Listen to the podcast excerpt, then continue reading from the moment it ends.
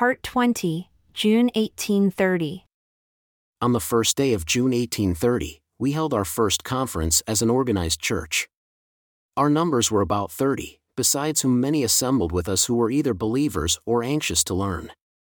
Having opened by singing and prayer, we partook together of the emblems of the body and blood of our Lord Jesus Christ. We then proceeded to confirm several who had lately been baptized, after which we called out and ordained several to the various offices of the priesthood. Much exhortation and instruction was given, and the Holy Ghost was poured out upon us in a miraculous manner. Many of our number prophesied, while others had the heavens open to their view and were so overcome that we had to lay them on beds or other convenient places. Among the rest was Brother Newell Knight, who had to be placed on a bed, being unable to help himself. By his own account of the transaction, he could not understand why we should lay him on the bed, as he felt no sensibility of weakness. He felt his heart filled with love, with glory and pleasure unspeakable, and could discern all that was going on in the room, when all of a sudden a vision of futurity burst upon him. He saw there represented the great work which, through my instrumentality, was yet to be accomplished. He saw heaven opened and beheld the Lord Jesus Christ seated at the right hand of the Majesty on high, and had it made plain to his understanding that the time would come when he would be admitted into his presence to enjoy his society for ever and ever when their bodily strength was restored to these brethren, they shouted, Hosannas to God and the Lamb, and rehearsed the glorious things which they had seen and felt while they were yet in the Spirit.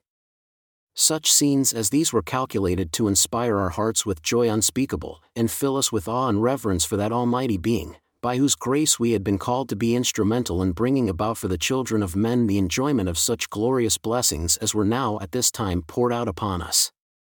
To find ourselves engaged in the very same order of things as observed by the holy apostles of old, to realize the importance and solemnity of such proceedings, and to witness and feel with our own natural senses the like glorious manifestations of the powers of the priesthood, the gifts and blessings of the Holy Ghost, and the goodness and condescension of a merciful God unto such as obey the everlasting gospel of our Lord Jesus Christ combine to create within us sensations of rapturous gratitude and inspire us with fresh zeal and energy in the cause of truth.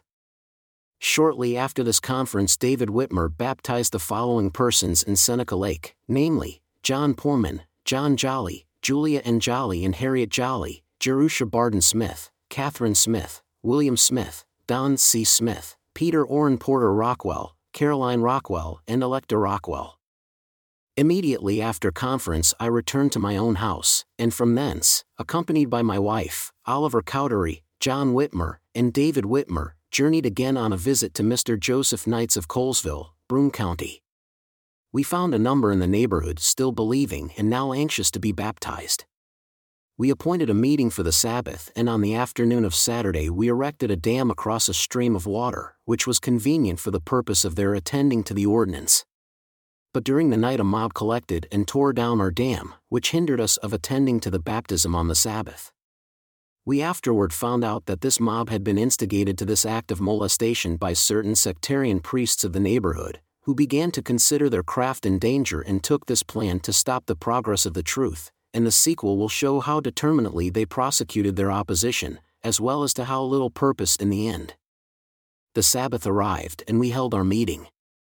Oliver Cowdery preached and others of us bore testimony to the truth of the Book of Mormon, the doctrine of repentance, baptism for the remission of sins, and laying on of hands for the gift of the Holy Ghost, etc., etc.